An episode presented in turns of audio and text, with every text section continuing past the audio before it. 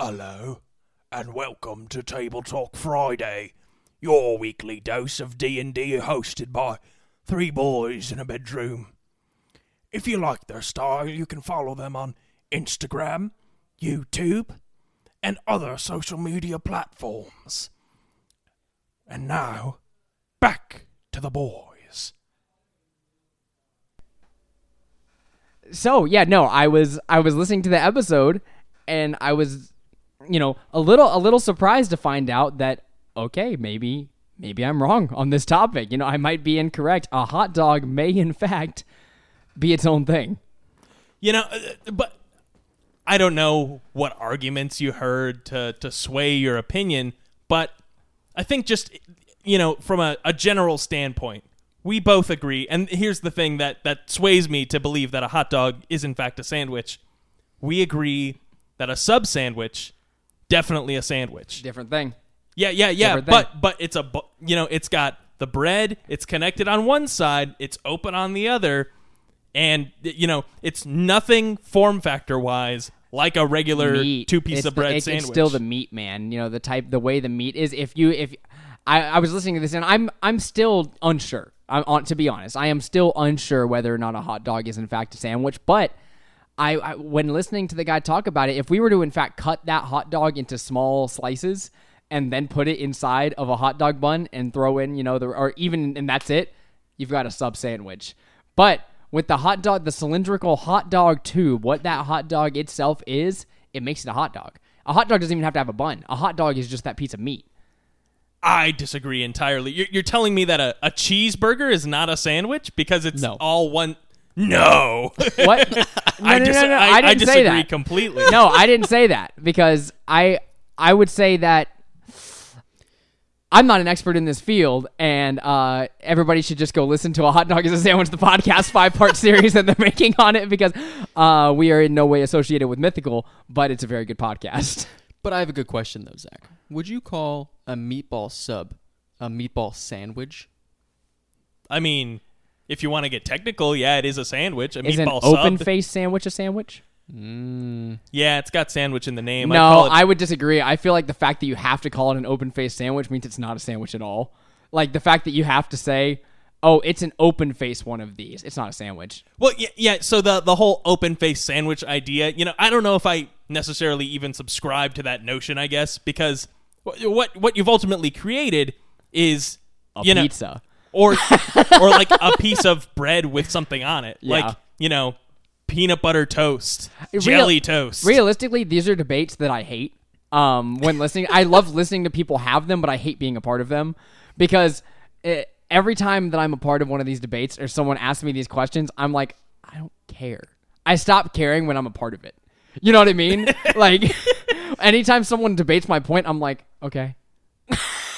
I'm like I'm not passionate about about that one thing. Like if someone came up to me and debated me on, you know, D and D ethics, then I'd be like, all right, let's throw hands. But like someone comes up to me and is like, Seth, is a hot dog a sandwich? I go, I mean, no.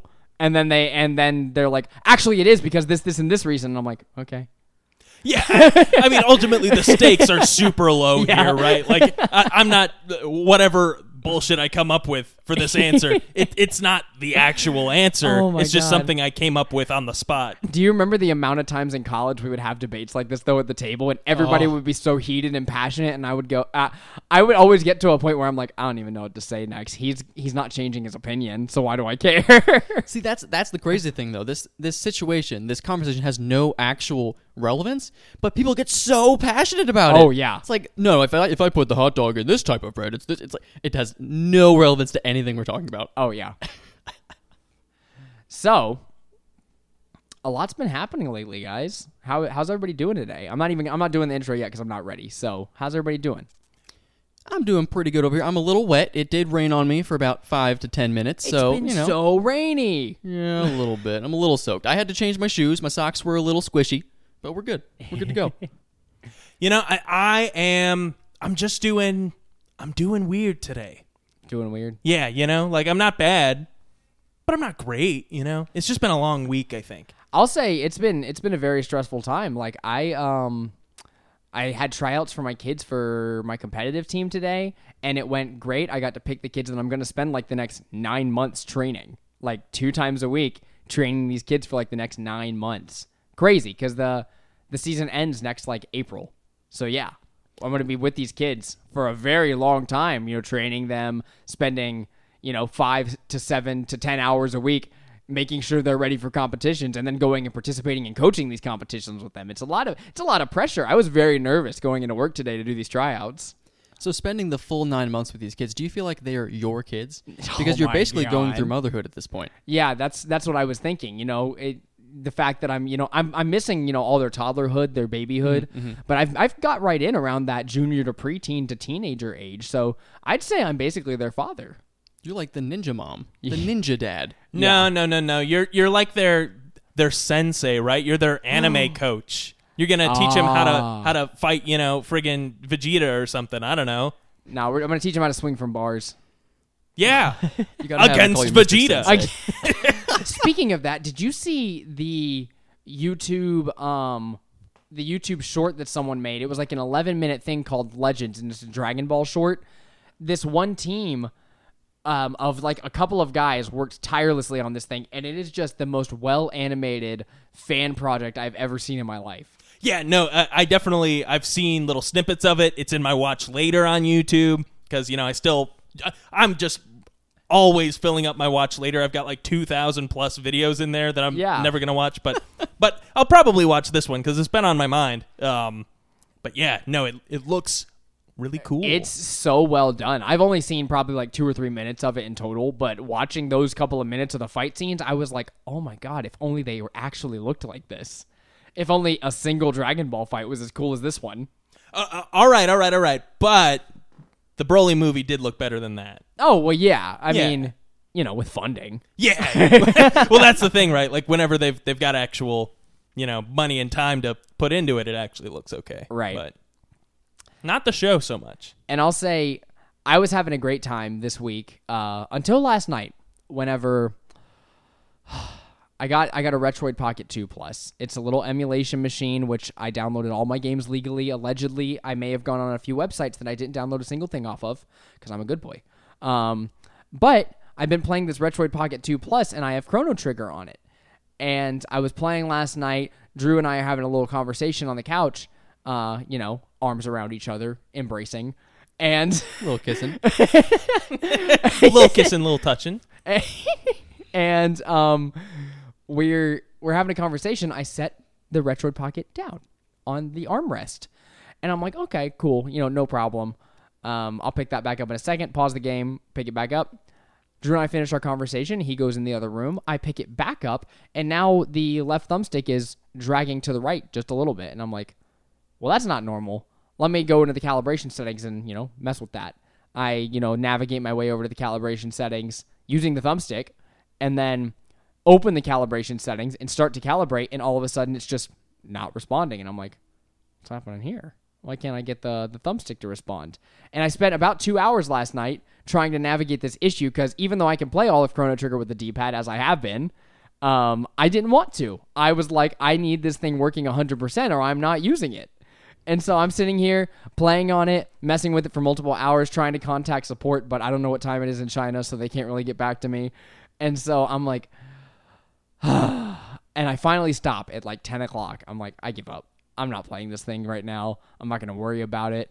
Um, and I set it down, and I haven't been able to figure it out since. I've only had it for like five days. I got my whole gaming history in one little spot, and the left analog stick isn't working. So I downloaded RetroArch and, uh, on my computer and copied all the files over. And so now I have the exact same thing running on my computer just in case I want to play right now. I mean, that sucks. But it, it, so, is there a D-pad on it though? yeah. A really good D pad. Why don't you use the D-pad? So, Because the you left stick could. needs to be working. You could, but I see the It's the principle in prin- the the thing. though. You spent of the the money thing. on it, so you want it working. I, I, I feel I that. spent Stick the money man. and three days working on making it work. yeah. And then I finally got it working perfectly. Decided the first game I'm going to play is Chrono Trigger. I get a third of the way through the game, and all of a sudden it's not working. And I'm and I'm not upset. It was only a hundred dollar machine. It's great. I love it, and I'm sure my warranty is still good on it for like another week. So as long as I can get a contact from support before then, then you know I'm I'm still square. They'll either you know take it back and send me a new one or whatever. I can literally just download all the files again and copy them. I know how to do it now that I've done it. So I would just have to reset up my hotkeys and everything. So it's did not. you did you try power cycling it though? I have restarted it, uh, turned it off for the entire night, turned it back on the next morning, and it, nothing is nothing is working. So I'm assuming like maybe the ribbon on the inside messed up or a software bug hit. Um, but like I didn't touch it, and then then it just stopped working. So it might. Does it have to be a software thing at this point? Because I'm I'm not sure. Well, have you tried leaving it in rice? Have you blown in it really hard? No. Have you wiped it down with alcohol? The the thumbstick is readily like I can see it right there. There's nothing like intruding. Like Right, right. But but have you given it a bath? I need to clean it off really well, get that sickness out. You know. Yeah, I, I This mean, guy might have a little virus going on. it, it could be a software thing. I you know I wouldn't know unless you you know take the thing out. But maybe there's just like a little piece of dust in there or something. Maybe it's not even from you. You know, Yeah. like it, it just got there before. yeah, it just I was really looking forward to this machine. There is a rumored Retroid Pocket 3 coming out in the future and uh, that I will purchase because I think the form factor is so cool and now I'm getting into this emu- like emulation world where I'm like, "Oh, this is a lot of fun." Uh, just messing with these old games. I'm trying to get a list of like gaming history together so that I can like go back and play some some games that I missed out on because I wasn't born yet. and so that I'm like, okay, these are games that you know made the games that we're seeing now. So you know, before God of War Ragnarok came out, which just got a release date this week, boom, boom. Um, before that comes out, I have some other stuff to play. For sure. I mean, so, and this might be a controversial opinion as well. I I did try and play the old God of War games uh, uh, a while ago. It was before the the PS4 God of War came out, and um, and the first one is just, you know, it, they they really did something with that game. Um, and that something that they did is they really wanted you to mash that circle button a lot. I think because it's pretty much just just quick time events. I think Chains of Olympus on PSP is supposed to be really good. is it? Yeah, is what I've heard. Um, like just action wise. So I I had that downloaded on the Retroid Pocket. So you know, I at, at some point I'll get to play it. Hopefully, uh, it's supposed to be it. It was running Persona 3 great, and you know I was looking forward to playing Persona 3 before it comes out on Xbox and PS5 um, here in the future. But I'm just gonna have to wait again. I'm I'm a little disappointed that I'm gonna have to wait again to for this machine because I waited so long and worked on it for so long. Now I know how to get it up and running and how to do everything, but still, But what you were saying though is there's a new version coming out, correct? yes, And your current one that you just got went bad on Prime Day, correct? Yeah. So you could have bought the newest one, Seth. It hasn't been announced. It, it's not even up for could pre-order. Could have pre-ordered it, Seth. Pre, no, pre-order. it's not even. It's not even up for pre-order. pre pre pre-order. And I Put bought the money plenty. down, on- give I it bought. to the I bought a new bidet. True. What a good trade. it, it was a good trade. It's great. I mean, I, I think better machine than what you already have versus keep your butt clean. It's really a toss up. Yeah, I mean, I've got a really clean butt. You hear that, ladies? Seth Pittman is single and his ass cheeks. So no, clean. no, no. It's the whole butthole, dude. It's so clean down there. Eh, bidet is the best investment you can make in 2022. Listen to me, folks on the outside. I wasn't a believer. I thought, weird. Why would I put a Why would I put a spray bottle on on my um, or why would I put a hose on my toilet? Why would I do that? I have toilet paper, what I've grown up with my entire life, the perfect sanitary stuff. But I was wrong because bidets are the future. Bidets are what we've all needed our entire lives, and bidets are the reason there is corruption in this country. Did you think it was going there? No. Would you care to elaborate? I'm just saying that if every politician had a bidet on their toilet, everyone would be a lot nicer to each other. Oh, oh, okay. So, so the lack of bidets The, the is, lack, is the cause. The lack for- of bidets. Yeah, the lack of bidets. You know, I, I'm Yeah. sorry, guys. I'm still going through need, puberty. We need more bidets in order to survive, to thrive, because everyone needs a clean butthole, and you are really, you're really getting around a lot of uncleanliness by having one. Toilet paper is just inefficient. You save money by using a bidet. I use like one roll every couple of weeks because of my bidet. It's more about the time you save, though. While you're sitting there in the toilet getting your butthole cleaned, you could reach over to your wall-mounted Retroid that you have next to the toilet, pull it off, and play a quick game. Efficiency, exactly. I could all be getting my butt cleaned while playing Chrono Trigger. You know what I can't do that with? I can't do that with toilet paper because I have to have my hands occupied. Oh, and what about when you have those like really bad poops and you reach down and it, you get a little bit on your hand? Don't have to worry about that with a bidet now, do you? Because you're washed, you're clean. You do a little security wipe right at the end with the toilet paper just to make sure that you're nice and dry, and it's boom, you're back out playing D and D with the boys. You know, at, at some point we are going to talk about D and D on this podcast today. Um, but but every time you talk about the bidet, like uh, I'm I'm pro bidet. I have one in my closet. I haven't set it up. That's how Be- Drew is. But but every time that I talk to you about it, it just it makes me a little more uncomfortable about using a bidet. it's because I think it's so funny that I get I get fake passionate about it. I'm not this passionate about, but I mean, I love bidets. yeah, you got to commit to the bit, Seth. They're not going to believe you. I am so I love bidets so much. Um, I I can never go again without one. I left one for uh, Malik and Georges. I I told them I was like, hey, you that is yours. I paid five dollars for it, and you get to keep it. And also, it's broken in this way. Anytime, it's so funny. I was, I was showing them this morning. I was like, listen, when you're sitting on the toilet and you want to use the bidet, sometimes it doesn't work because it gets caught on the lip of the toilet seat. So what you have to do is you have to do a little hip thrust forward, and all, and then it pops out and it hits you in the butthole, and it's. it's you're sitting on the toilet and you have to do like a and then and then it sprays and it, it's so funny. Every time I do it in the bathroom by myself I laugh. I'm like it's been giving me enjoyment for the last like year. So why I was like you guys can have my five dollar bidet. I just ordered a forty five dollar one on Prime Day. Uh well it was it was like ninety bucks but I got it for like forty five bucks instead High quality bidet. yeah, it's uh, it's one of those. I think it's one of the Tushy bidets, or no, it might be a different brand. Tushy bidets. That Yeah. sounds fun. Yeah, they're like one of the one of those bidet companies that advertises on the internet for like YouTubers and podcasts. They're like, hey, buy a Tushy bidet and keep your butthole clean. I hope it's one of those futuristic Please ones. sponsor us, Tushy. I will be your biggest advocate. I will be the Santa Claus of bidets.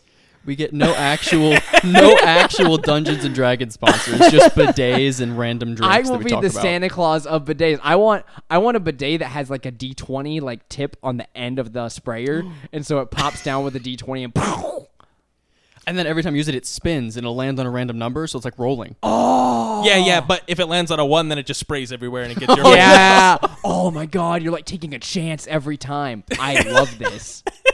so, so I agree wholeheartedly. Zach, I too have a bidet sitting that I just don't want to install. It's like ah, I'm not sure about it. It takes like 30 but minutes. if I could roll a one, it would just spray everywhere. I would hook it up.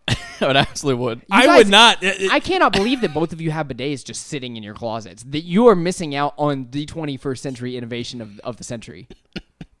I don't know. I think it's. I think is that you're so open about it, Seth, because I want it to be like my little secret. Like, oh, this is my you little know bidet. how much fun I have going to family gatherings, and a- anytime my family comes over and like you know my mom and my sister are just standing there, uh, they go in the bathroom. I go, hey, make sure you use the bidet. You'll have the cleanest butthole ever. And then they're just like, Seth, and I'm like, what? You will? And then I go to like a family gathering, and I'm like, yeah, but do you, someone will say something. I'll be like, yeah, but like, is there a bidet in your bathroom? And like, because I treat I treat my family like I treat you guys, and so you know, just for for all the listeners, I treat my family as I treat everyone. You know, they're just my friends, and so I.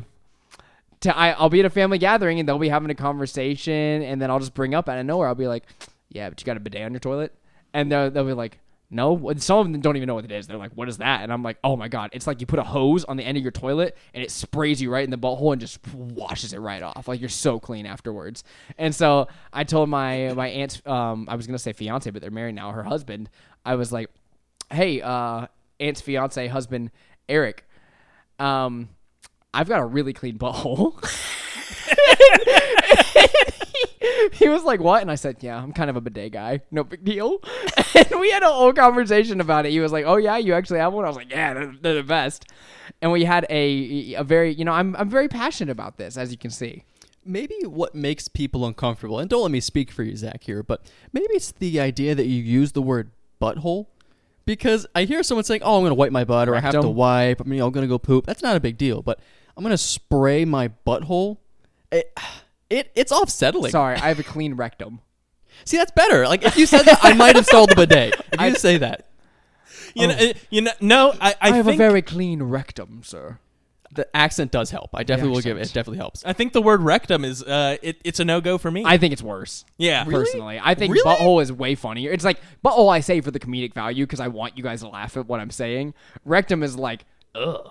It's like eh, it's like, oh yeah, I've got the cleanest rectum out there. Ew, why'd you say that? You know, I can see people reacting in that way. When I say butthole, people are like, what? What did you just say? yeah, exactly. Butthole's a word that children might say. Exactly. It, it's You inoffensive. but you know, if you talk, and I'm sorry to everyone listening at home to bring this up again, but your messy poops. and how much this helps. I'm like, eh, you know, I think my messy poops need to be between me and God. Thank you. and your bidet, God's gift to man. Welcome to Table Talk Friday. My name is Seth Pittman, and this week we're going to be talking about dice. we're going to talk about dice. Love that we're just jumping right in. No chance to cut that out. We're going to be talking about dice. Um, which Drew and I were talking on the way over to Zach's apartment, which we are recording at Zach's place now. Very fun. Um, last last week, I guess, yeah, would have been our last episode in the old apartment. Um, but we're going to be talking all about dice today, and Drew and I had a couple of topics we would like to bring up on this. Um, starting with, I want to bring up the superstition that some dice are better than others, and whether or not we believe in it uh, is my my top priority for today because I am a person who doesn't really believe in superstition. I've never really thought a whole lot about superstition, and I want to play devil's advocate because I know both of you are going to wholeheartedly go, yes, dice have luck, dice have this, dice are magical. And I hate to say it, fellas, I do have the feeling that I'm going to roll something. And I get it. You know, we we know very often that I'll call a roll and it'll happen, and it's really crazy. Like I'll be like, "Ooh, sorry, pal." They roll into one, and I go, "Yeah, that's what I thought." Uh, I do stuff like that all the time, and it's very funny. Or the odds that you roll a twenty and then a one back back to back, and it hap- it happens so much. I don't know how it happens so much. It's like what a two point five percent chance or something like that that you roll a twenty and one back to back like that. It might even be lower. Yeah, it, it, it would be multiplicative. So like Um, Oh, five, yeah, five yeah, percent so times 5%. five percent. Yeah, so that would be very low. Yes. and the the odds that you roll those those two things back to back are very low, but it happens all the time. I'd say that every like three or four sessions we have someone do that. Crazy. Crazy that you have a 2001 roll back to back. But logically, I can't believe that there's anything in these little pl- pieces of plastic. I can't believe that there's something going on unless it's just the shape of the actual die that's messing with it, whether there's a weight on the inside. I don't know how these things work, but they're not magical or there's not luck in them. Why? So I can't I can't fully back you here because I definitely I definitely believe in the luck of the die. It's a real thing. It it, I've absolutely seen it happens. I've seen it. It I've really it. truly happens at the table, and it's awful and great. But to your point, logically, I wonder if because you think about it happening every few sessions, is it just that you're hyper focusing on this really cool thing that's No. happening? Because you're not going to hyper focus on rolling like a seven and a three. But does it happen? Yes, about the same odds as rolling a twenty and a one, right? So I wonder if it's like a like a placebo effect kind of a thing. If you're thinking about it because you're seeing it, you know. Right. Well, so it we we say that every face of the die has the same you know percent chance of occurring, which in a vacuum, yeah, like that that is true, right? But there are other factors that impact the dice. I mean, we talked about the inside makeup. You can take a die, and you know any hardcore D and D players out there have seen videos online of this. Uh, you know, people testing their dice. You put it in a, a cup of water, uh, put some salt in it, stir it around, put your die in there, and it will routinely return to one specific face because uh, or, or you know if it's if it's a uh, an impure die, right? It'll return to the same face, um, just because the internal makeup is uh, is rolled that way. So I don't know if in practice that really affects. Like, obviously, we're not playing D and D in the ocean. Uh, I'm, not sure, uh, you know, what uh, aspect of the you know the the salt water is causing it to to roll in that way. I think it, it the the odds of it landing on the you know uh, the same thing over and over based on the internal makeup. I'm sure there's some truth to that, but I think more than that, it depends on how you lay your die on the on the table and mm. how you you know mix it up before you roll. Right? Now, how do you guys lay your dice? So I know Zach has a very specific way of doing it. I am very simple. I only take my two d20s that I'm using because I always have two sets of dice because I have to roll with advantage or disadvantage, and I'll put both d20s on the corner of my little dice rolling box, 20s up. That's it. I don't organize any of my other dice. I put them in a little corner of the box and I don't touch them. But Zach, you have a very specific way of doing this. Well, yeah, and, and so I'd like to preface this with I'm not a superstitious person, a- and I understand that this is like you know, uh, th- there is no merit in this whatsoever. But I've got a lot of dice, um, and I want to use yeah, I want to use my dice. Like I I've gotten all these dice. You can get them on Amazon for like you know Fifteen bucks for like a million. yeah, exactly. So I've done that. I've got a million dice, and I want to, you know, I want to use them. So I, I take them all out, I put them on the table, and then so I actually know what I'm reaching for, rather than just having a big pile of, of nothing to, you know, sort through every time I need to roll. I'll lay them all out in a in a specific fashion. So I'll have my d6s all in a row at the bottom. Above that, I'll have my d20s, and then, uh, you know, I'll place my d10s and my d8s depending on uh, what my damage die are that I'm using.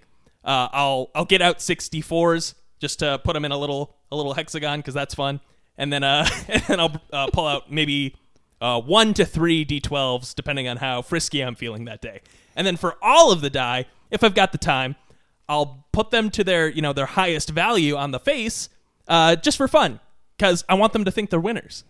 And so when I uh, uh, at, at at the beginning of a session too, I'll uh, you know I'll put the d20s to the test. The rest of them don't matter. You know, damage numbers are damage numbers, but I want to get those good d20 rolls. So we have a little contest. You know, whatever d20s I've drafted for the session, uh, I roll them all at the start. I see. Oh well, no, you uh, you didn't roll high enough. So we're we're gonna put you back in the bag. We're gonna put you back in the bag. All right, it's head to head. Who's gonna be my my advantage rollers today? and then uh, you know, we'll uh, we'll do it that way.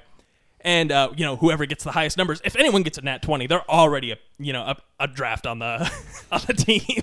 but but anyway, um, I usually have them all face up. So when I pick them up, I will uh, you know I'll roll them around because what I've noticed for d20s is if you leave them all on 20 and you just roll, I get such low numbers all the time. If you leave it on the 20 face and then just go ahead and roll, it almost seems destined to land on a 1 if you just do that. Like you have to randomize it, uh, you know, shake it up real good and then give it a roll.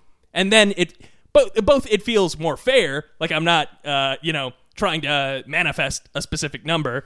And then uh, also it tends to work out for me. Do you think because one and twenty are on the opposite side is why we roll them back to back so often? Yeah, probably. I mean that that's a that's a thought. And so if you use metal dice, it's even easier to like Oh yeah, because get they, an actual number. They're much less likely to roll all over the place. Um, I do have a specific way I set up as the as the DM. I use one set of dice every time. I have the um, they're actually dice you could all buy right now. They are the uh, Wild Beyond the Witchlight Feywild dice. They're uh, orange and purple. The Witchlight Carnival dice from the Wild Beyond the Witchlight set. Um, and then the Laeral Silverhands uh, blue set of dice. I use those pretty consistently as well. I do have D20s that I swap in and out whenever I'm feeling it because I have I like D20s a lot. Who doesn't? Um, and I do a similar thing to you, Zach. I have one small dice tray. Um, I keep a good, usually six to ten d6s in there, a couple of the other damage dice depending on what I've got left over, and then I have at least two d20s at all times. Usually, they're just both of the Wild Beyond the Witchlight ones because I think those orange dice look cool, and they they do roll pretty well, but they often get on streaks of rolling low too. So like they're pretty fair dice, I would say. Um, so they're good DM dice because they're very fair. But beyond that, um, if I ha- I usually separate them in the dice tray to the best of my ability, and then whenever a roll comes up, I will either roll. Usually, I'll roll the d20s in the dice tray. If I'm rolling a bunch of extra dice, I'll roll it outside behind the DM screen and then put them back in the dice tray. And same as you, if I have time, I will turn them all to the highest facing thing while I'm sitting around. Um, usually, I don't have time to do that, so I just keep them on whatever. And uh, very often, I will end up just taking dice out randomly when I feel like it. Um, if if I need more dice than what I have on the table, I pull open a dice roller on my phone and uh, I will do high monster damage rolls through that because I am not sitting there and rolling like you know ten or twelve d10s to to have you guys do that. I'm like, okay, well I'm just gonna type twelve d10, add the modifier, roll, done. Um, and that's an easy way for me to do damage for like if a breath weapon goes off. Um, but yeah, I I think that my dice, specifically the ones I'm using right now, are very fair. I have a specific set of blue dice that I don't use as the DM anymore. I only use them as a player because I would roll so well with them. Like historically, those dice roll very well, and so I don't use them as the DM anymore because I remember one time I think I rolled two or three nat twenties in a row against the players and was like, "I'm sorry, guys. Like I'm not trying to kill you. I might have even at the time, it might have been in the time where I was like newer to DMing and I didn't always go with the dice perfectly wink wink and I might have rolled a third nat 20 and been like, I can't do that. Yeah, I, I mean, And so just been like, no, it hits. I- I'm definitely a proponent now that we've been playing for so long with let the dice decide, no fudging. Um, but three nat twenties in a row. It, it, it really depends on how your players are doing after that because Yeah. two nat twenties, yeah, most parties could survive that depending on where they're at. But three in a row, I feel like if I got a TPK against my players with a balanced encounter, uh, due to three nat twenties in a row, I almost feel like my players might get salty and think, "Wow, DM, you really just uh, you fudged it in your favor so you can get the win." I feel like you guys trust me enough to know I'm not going to do that, and that if I did get three nat twenties in a row, it was all it was all luck. Because I, in no way would I plan for that. But nowadays, if I got three nat twenties in a row, I'd let it happen. I'd be like, yeah. And, and and realistically, you guys would not let me do it because you have so many ways to change my rolls available to you that it's like, no, I I mean, you wouldn't let it happen anyways. yeah, exactly. We're we're an optimized party. Yeah, exactly. But no one took the lucky feat. surprisingly because the lucky feat would be very fun given your current party comp with all the portents and whatnot. Yeah, get on it, Drew. Pyth. Now, that was the original build. The original build is we were just going to be total control and control all the roles that Seth could possibly roll on the table. And that way, we just control the game. I was basically going to be the DM, but from a wizard standpoint. Yeah, yeah, yeah. So, Which is why I made a divination with Wizard Dragon. that was the worst. That was the absolute worst. well, you know, when he pulled the port, when when an enemy pulls out an ability that you have, it feels like he stole it from you. Right? He definitely stole it from me. That that is a cool character, uh, like someone who like saps abilities or uses what you're doing. Oh Yeah, I, I mean, I, I do love the the idea of your you know your character but slightly different, like um like Lanky Eric did in the in the Convergence when we ran into Team C, which was just like Optimized us. yeah, it was our team, uh, but you know counterpicked. So they're just like us, but they're slightly better. So, I know you guys have. You said you have a lot of dice. I would argue I may have the most dice. You here. do. I, so, I love my dice. I love looking at them. Every once in a while, I'll take them out. I'll sort them, and I'll feel sad because I don't have full sets. I'm missing that one die, and it does. You know, it, it's awful, right?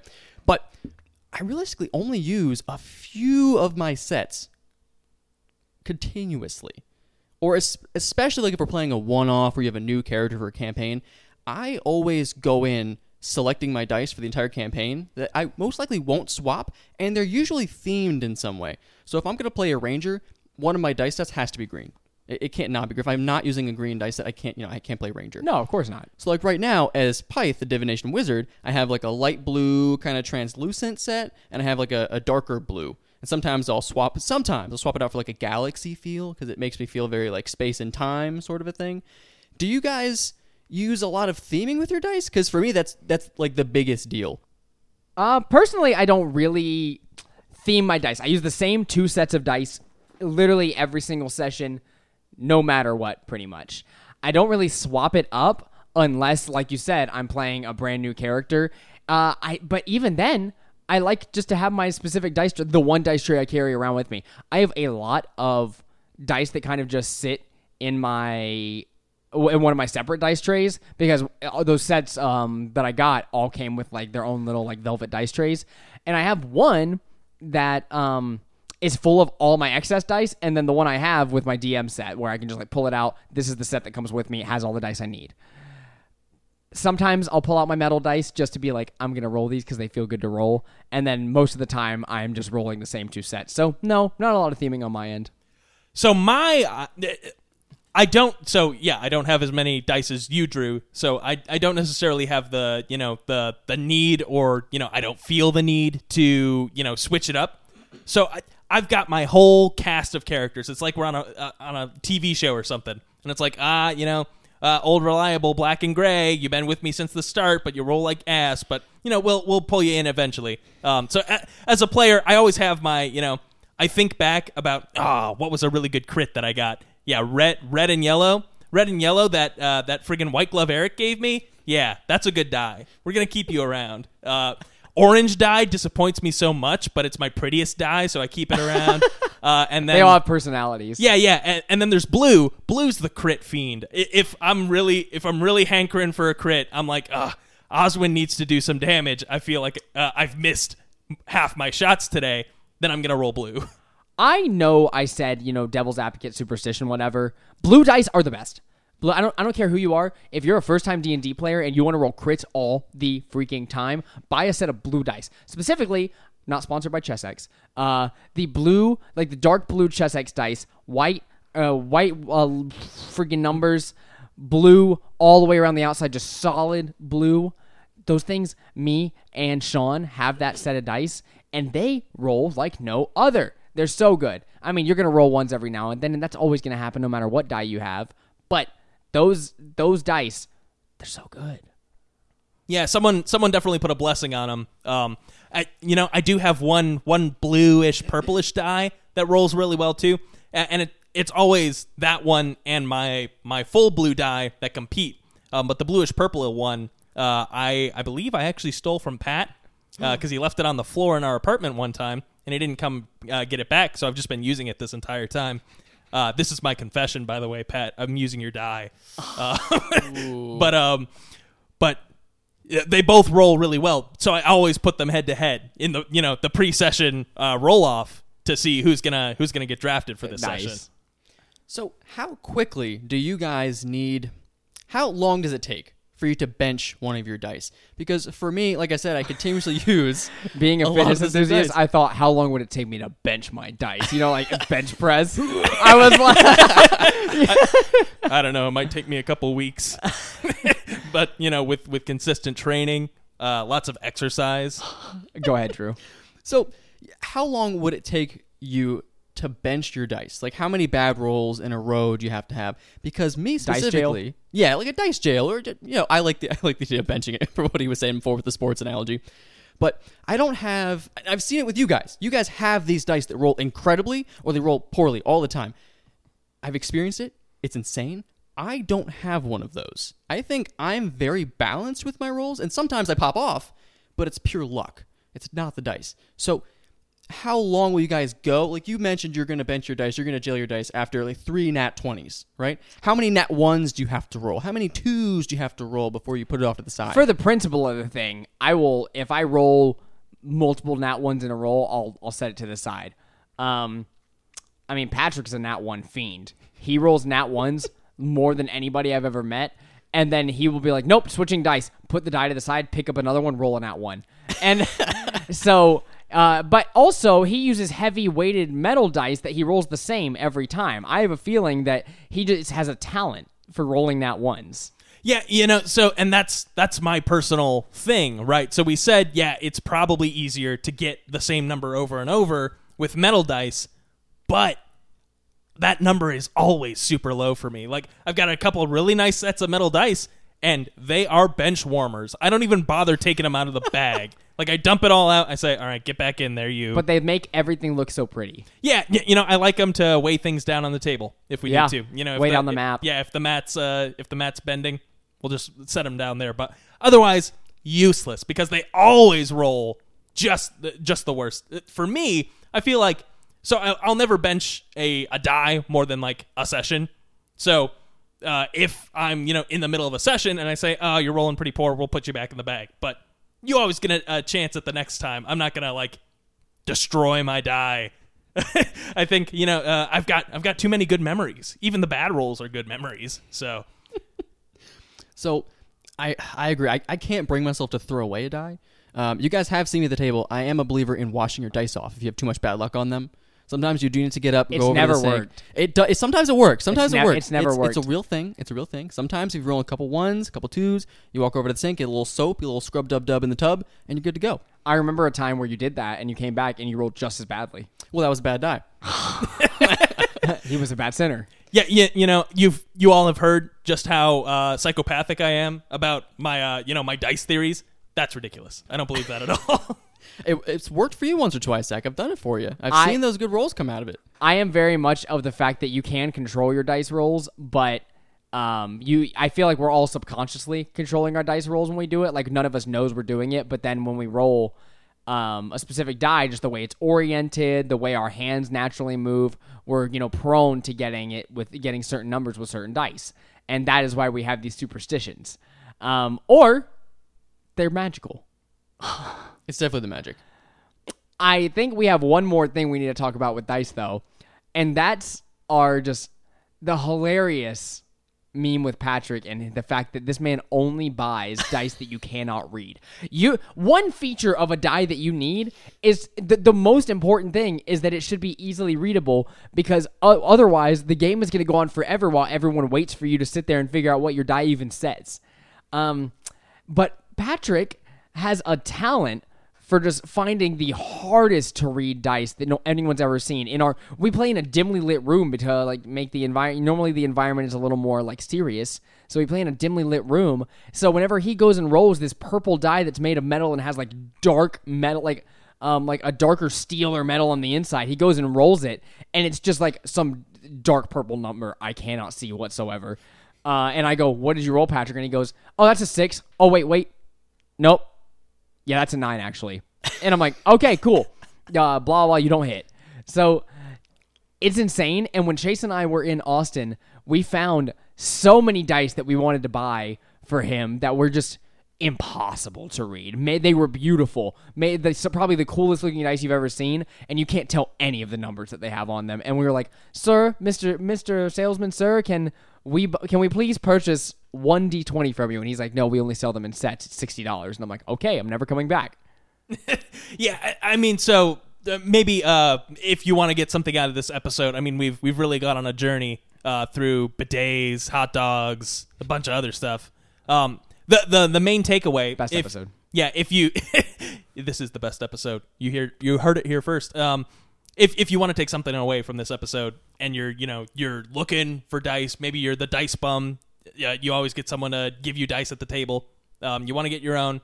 Just get the most generic ones because they're always very readable. And they're so good too. A lot of times the generic ones are the ones that roll the best. Sometimes, sometimes, sometimes the cool colors though they help. They definitely do.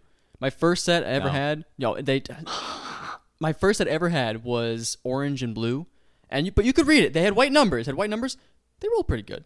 I liked them. Felt good. It, it stimulated the brain to roll nat twenties every time. You know, it was good dice. Well, yeah, I'm okay with pretty colors on the dice. You just have to have like a bold font, easily readable number because I'm blind. I mean, like, it, it- honestly, I do this for my own sake, right? Because I can't see a thing. I've never once read one of Pat's die, and, and Chase's dice the same way. His white ones, it's yellow on white, yellow numbers on white die. No, it's impossible. Which I actually do. I do want to bring up as as a DM because I haven't mentioned this today. Uh, I do have one specific die that I really like to use, and everyone runs their table differently. Some people will hide their rolls. Some people will do it on the table. Sometimes I like to roll on the table in front of the players, especially if it's a, a specific intense roll, right? So I have one die that's actually larger. I think it's three times, four times as large as a regular die, and so I'll roll that on the table so everybody can see it.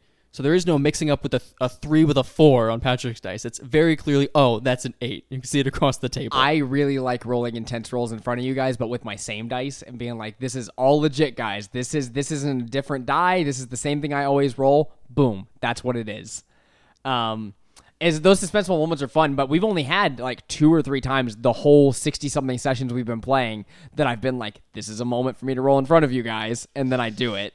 Which I love making that a rare occasion. Uh, you know, using your dice wisely and being like, as the DM, keeping most of your dice rolls a secret, and then whenever that you know 20 sessions in, the really intense moment comes up, there's a character death about to happen or something like that, or like that one last hit that the, that the guy needs to miss, or else, um, you know, it's end game for your party. boom, roll it in front of you, see what happens. And when you roll a 100%. good number. Oh, oh, you're the hero, hero of the table. Now, one one thing I just thought of that we need to bring up is um, dice ethics, dice dice manners, um, and by that I mean certain roles we take, certain roles we do not. Which ones do we not take, boys? Floor rolls, of course. Yeah, we don't take floor rolls. We take anything that's on the table. If it's on there, we we take it unless it's cocked. Like if it's if it's you know leaned up against something, it's right in the middle. We'll let you re-roll. Um, otherwise, uh, if it rolls down on the floor and you get a nat twenty, sorry, you wasted it. Uh, and you can do that. You can waste your nat twenties. Um, They go away. You don't get them back after you roll them. no, no, no. They they go away. You have a certain amount. Um, or it's like it's like breathing or heartbeats. You know, you only have a certain amount till you die. oh my gosh. I've never thought of that before. Thanks for the existential I- crisis, Seth. I thought about it at one point. I was like, you know, do, I wonder, is there like a certain amount you get? You know, it's not true. It's not how it works. Well, unless, it- unless it's a simulation. no, no, no, no. But I mean, technically, it's true, right? Everyone's got a set amount that they've got. Yeah, but do you start like does running, like running in your heart rate, eh, you know, going faster? Is that going to kill you faster or no?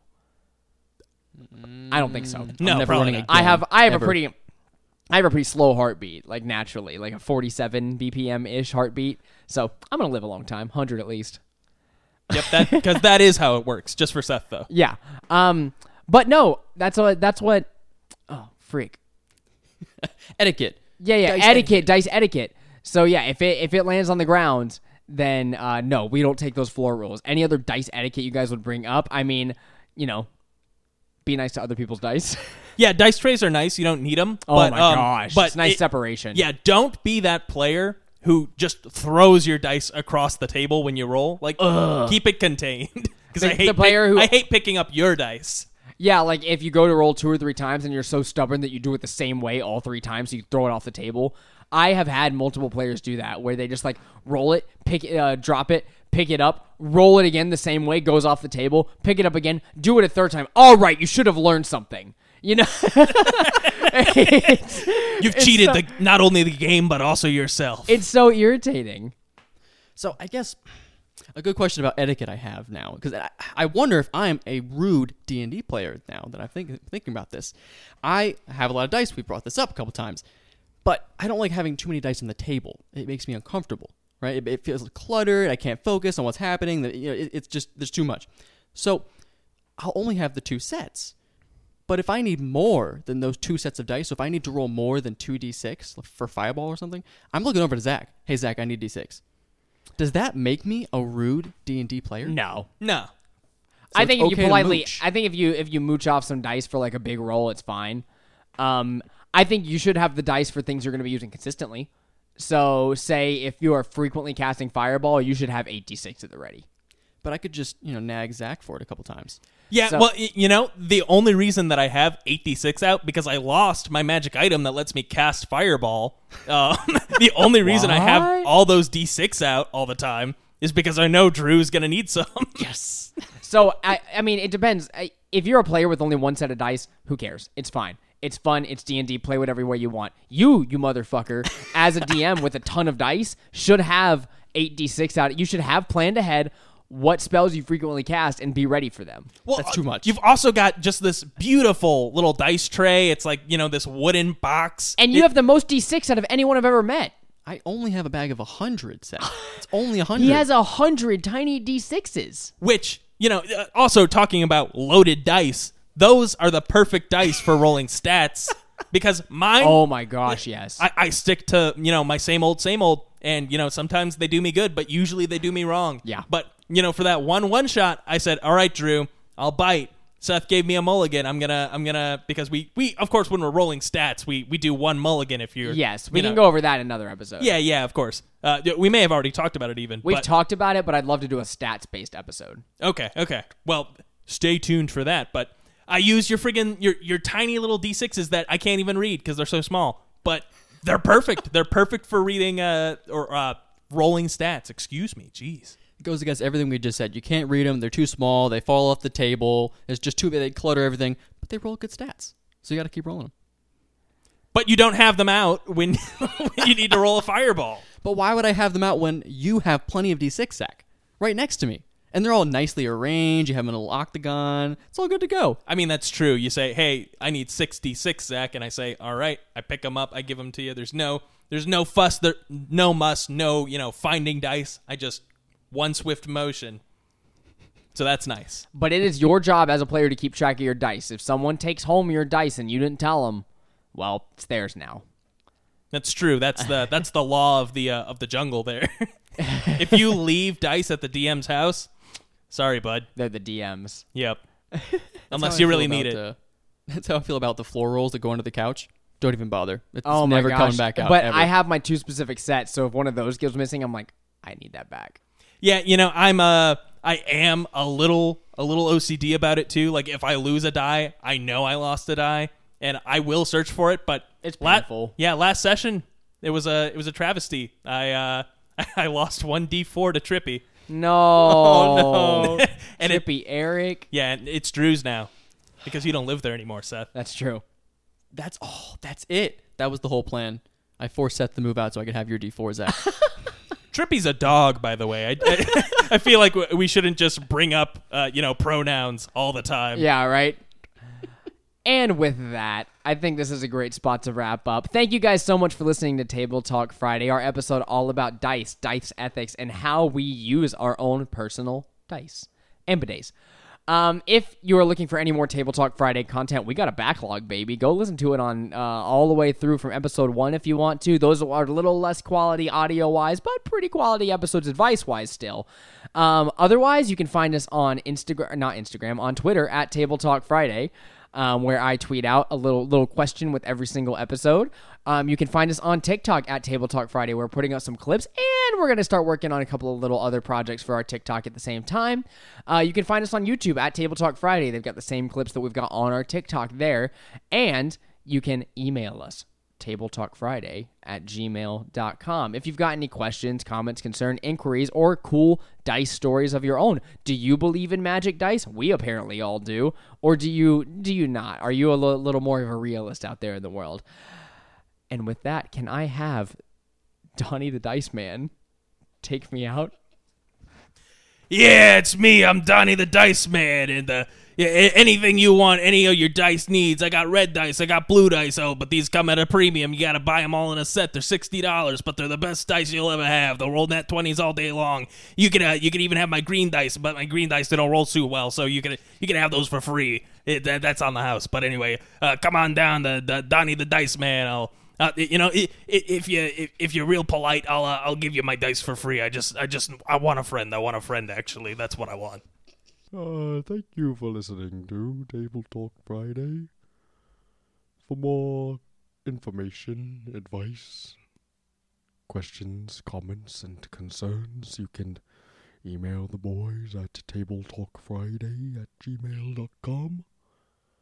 And if you'd like to uh, tell your own stories, why don't you hit them up there?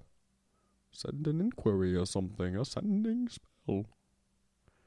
Thank you very much for listening, and please follow and come back next week. Goodbye. Bye bye.